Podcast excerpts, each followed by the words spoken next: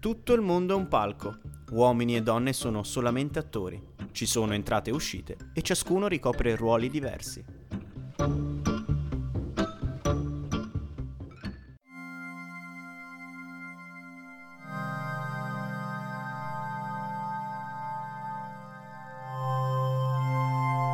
Ahimè, è bendato, amore, e deve scernere senz'occhi le vie che vanno dritte alle sue voglie. Beh, dove si va a pranzo oggi?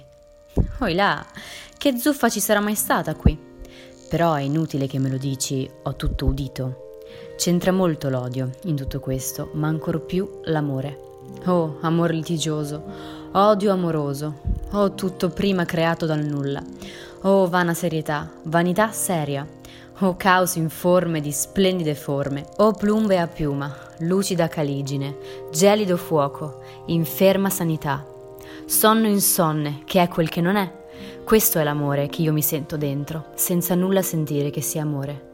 Non ridi? È la crudele legge dell'amore. Già le pene del mio pesano troppo sul mio cuore e tu vuoi che esso trabocchi con l'aggiungervi il peso delle tue, già che questa affettuosa tua premura altro non fa che aggiunger nuova ambascia a quella che m'opprime, che è già troppa. L'amore è vaporosa nebbiolina formata dai sospiri. Se si dissolve è fuoco che sfavilla scintillando negli occhi degli amanti. Se è ostacolato è un mare alimentato dalle lacrime degli stessi amanti. Che altro è più? Una follia segreta, un'acritudine che mozza il fiato, una dolcezza che ti tira su. Addio, cugino.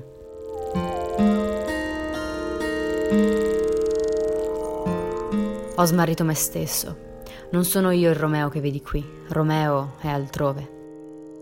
Puoi domandare ad un malato grave di fare seriamente testamento? La tua è una domanda posta male, per uno che si sente tanto male. Seriamente, cugino, amo una donna. Questo però non l'hai centrato affatto. La freccia di Cupido non la tocca. Ella ha il segno di Diana e, ben protetta dentro la corazza della sua castità, rimane indenne dalla quadrella del fragile arco del fanciullo Cupido. Sfugge all'assedio di frasi d'amore, schiva l'incontro di invadenti sguardi e non apre il suo grembo manco all'oro che pur si dice che seduce i santi.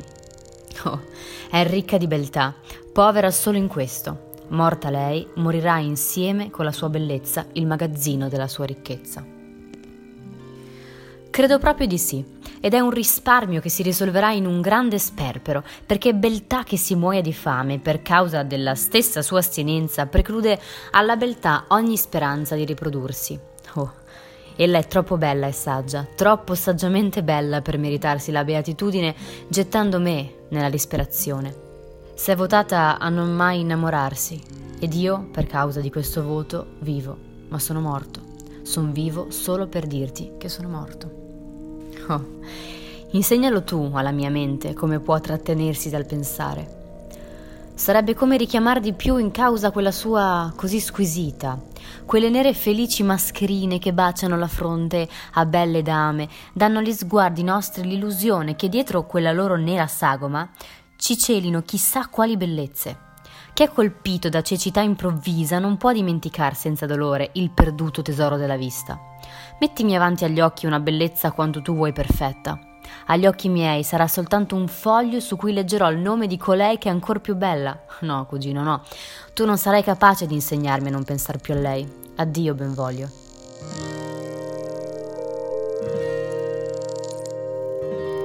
Matto, no. Ma come un matto incatenato, sì. Stretto, in prigione, privato del cibo, frustrato, tormentato. Sì, la mia mala sorte, nel grande libro della mia miseria. No, resta, amico, questo lo so leggere.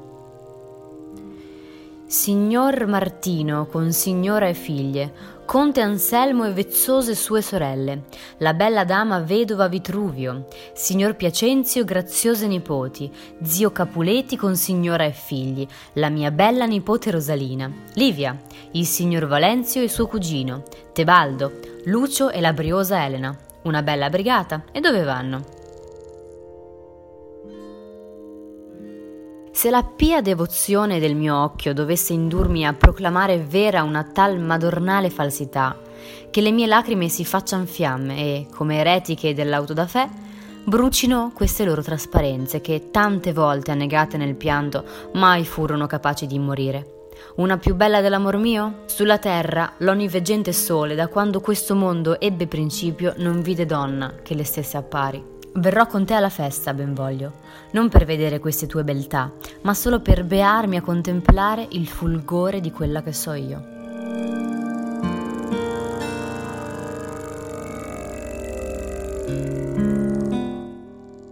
Che c'è?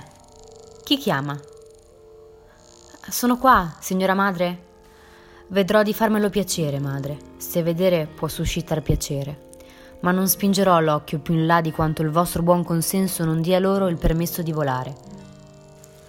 A me date una torcia, niente danze. Non sono fatto per simili volteggi. Col buio dentro porto almeno un lume. Le ferite prodotte dal suo strale sono troppo impietose per librarmi a volo sulle sue penne leggere, e mi trovo sì stretto dai suoi lacci da non poter levarmi un solo palmo al di sopra del mio male d'amore, e affondo sotto il suo grave fardello. Che? L'amore è una coserella tenera? Più ruvida, più aspra, più violenta non ce n'è alcuna, e punge come spina. Allora, me la date questa torcia? Lascio agli spensierati gingilloni di titillare coi loro calcagni le insensibili stuoie. Quanto a me, mi sto col vecchio proverbio del nonno. Reggo il moccolo e me ne sto a guardare. La selvaggina mai fu così bella, ma la caccia per me è ormai finita. L'intenzione d'andare a questa festa è buona, ma non è da sé non andarci. Temo invece che sarà troppo presto, perché il mio spirito mi fa presagio di eventi ancor sospesi nelle stelle, che avranno il loro funesto appuntamento in questa festa e segneranno il termine di una vita spregiata, com'è quella che io chiudo in petto e che un crudel destino sembra aver condannato fin da ora di matura e di impietosa morte. Ma colui che governa la mia rotta, da nocchiero, diriga la mia vela. Avanti, allegramente! Chi è quella damina laggiù che con il tocco di sua mano fa ricca quella del suo cavaliere? Oh, che la insegna perfino alle torce come splendere di più viva luce, perché pare che sul buio volto della notte ella brilli come una gemma rara pendente dall'orecchio d'una etiope. Bellezza troppo ricca per usarne, troppo cara e preziosa per la terra. Ella spicca fra queste sue compagne come spicca una nivea colomba in mezzo ad uno stormo di cornacchie. Finito questo ballo, osserverò dove s'andrà a posare e, toccando la sua, farò beata questa mia rozza mano.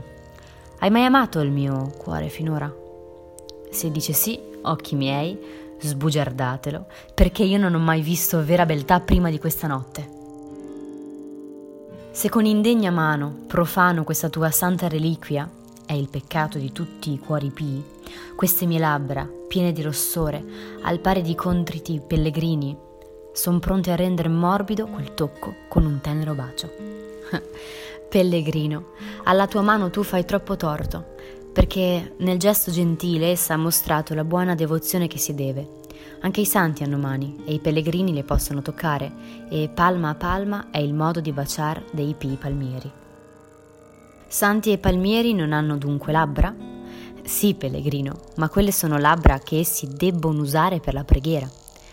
E allora, cara santa, che le labbra facciano anch'esse quel che fan le mani, esse sono in preghiera innanzi a te, ascoltale, se non vuoi che la fede volga in disperazione. I santi, pur se accolgono i voti di chi prega, non si muovono. E allora non ti muovere, finché io raccolga dalle labbra tue l'accoglimento della mia preghiera. Ecco, dalle tue labbra ora le mie purgate son così del loro peccato. Ma allora sulle mie resta il peccato di cui si son purgate quelle tue, colpa dolcemente rinfacciata, il mio peccato succhiato da te, e rendimelo allora il mio peccato. Sai baciare nel più perfetto stile.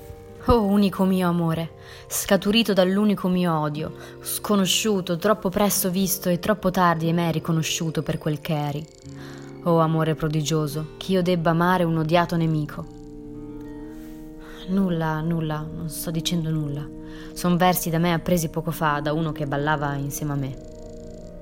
Come posso procedere più innanzi se il mio cuore è là dentro? Su, tornatene indietro, terra inerte, e riprendi il tuo centro.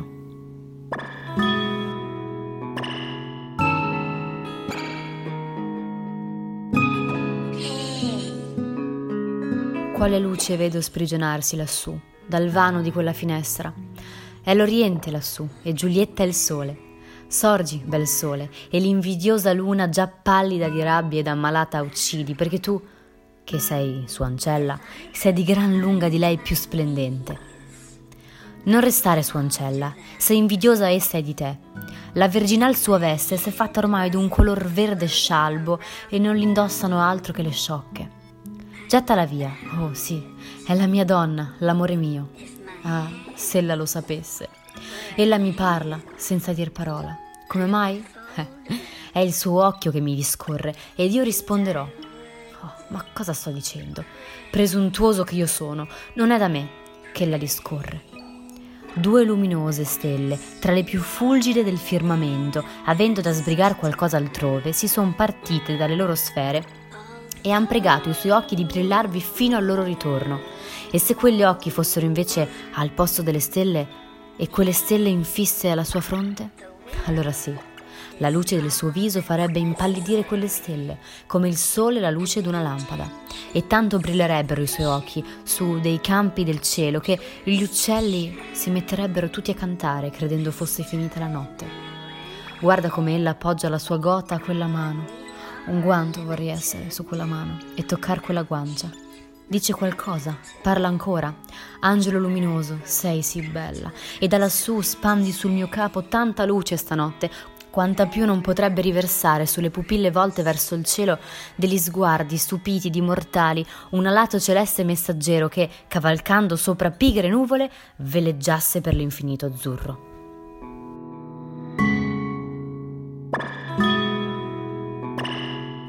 Romeo, Romeo, perché sei tu Romeo? Ah, rinnega tuo padre, ricusa il tuo casato. Oh, se proprio non vuoi, giurami amore ed io non sarò più una Capuleti.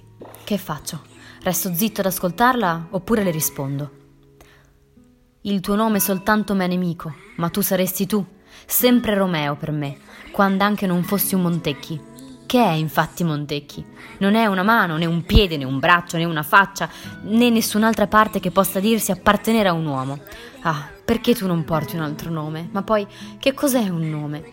Forse che quella che chiamiamo Rosa cesserebbe d'avere il suo profumo se la chiamassimo con un altro nome? Così, se anche Romeo non si dovesse più chiamare Romeo, chi può dire che non conserverebbe la cara perfezione che è la sua? Rinuncia dunque, Romeo, al tuo nome, che non è parte della tua persona, e in cambio prenditi tutta la mia. Io ti prendo in parola, d'ora in avanti tu chiamami amore, ed io sarò per te non più Romeo, perché m'avrai così ribattezzato. Oh, qual'uomo sei tu, che protetto dal buio della notte vieni a inciampar così sui miei pensieri? Dirtelo con un nome non saprei. Il mio nome, cara santa, è odioso a me perché è nemico a te. Lo straccerei se lo portassi scritto. L'orecchio mio non ha bevuto ancora cento parole della voce tua, che ne conosco il suono. Non sei Romeo tu, ed un Montecchi? No, nessuno dei due, bella fanciulla, se nessuno dei due è a te gradito.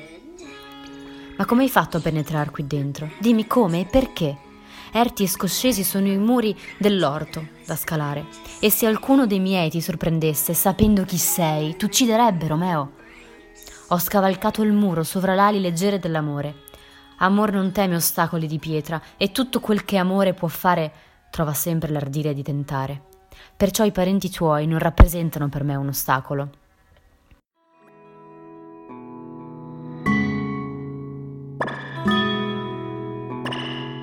Ma se ti trovano qui, ti uccideranno.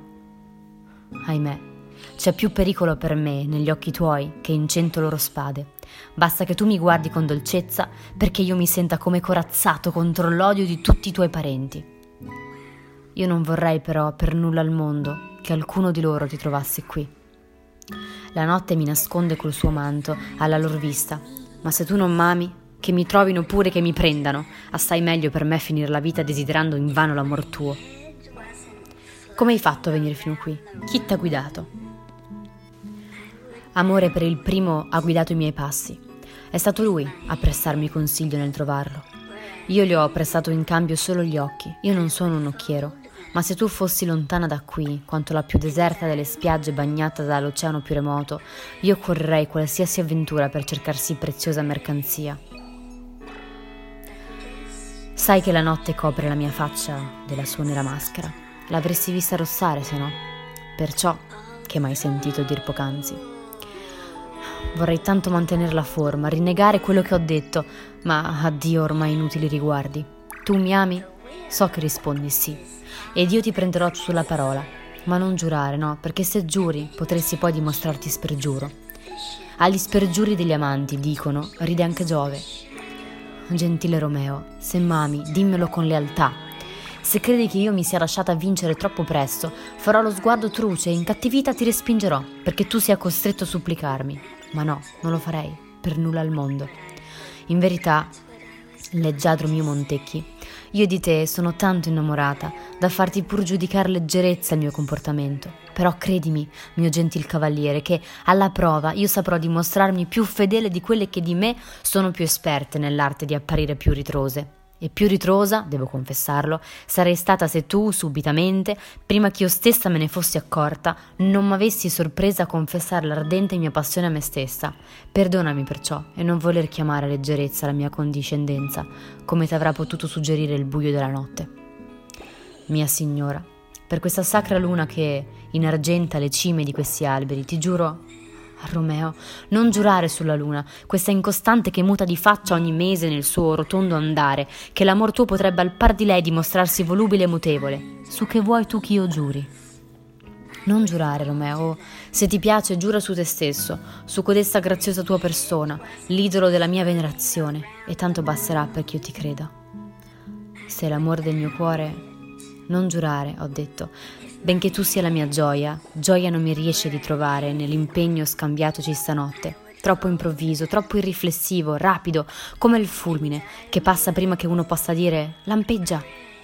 Buonanotte, dolcezza, questo bocciolo d'amore, schiudendosi all'alito fecondo dell'estate, potrà, al nostro prossimo incontrarci, dimostrarsi un bel fiore profumato. Buonanotte. La pace ed il riposo discendono soavi sul tuo cuore, come soave è tutto nel mio petto. Vuoi lasciarmi così insoddisfatto? Insoddisfatto? E qual soddisfazione pensavi tu d'aver da me stasera? Sentirmi ricambiare dalla tua bocca il mio voto d'amore? Te l'ho dato, ancor prima che tu me lo chiedessi, seppur vorrei che fosse ancora da dare. Vorresti ritirarlo? E perché, amore?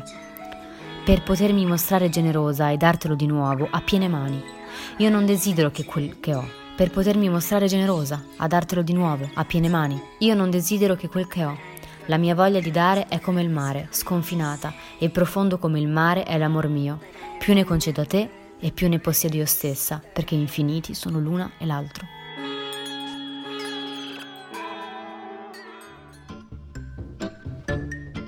Tutto il mondo è un palco. Uomini e donne sono solamente attori. Ci sono entrate e uscite e ciascuno ricopre ruoli diversi.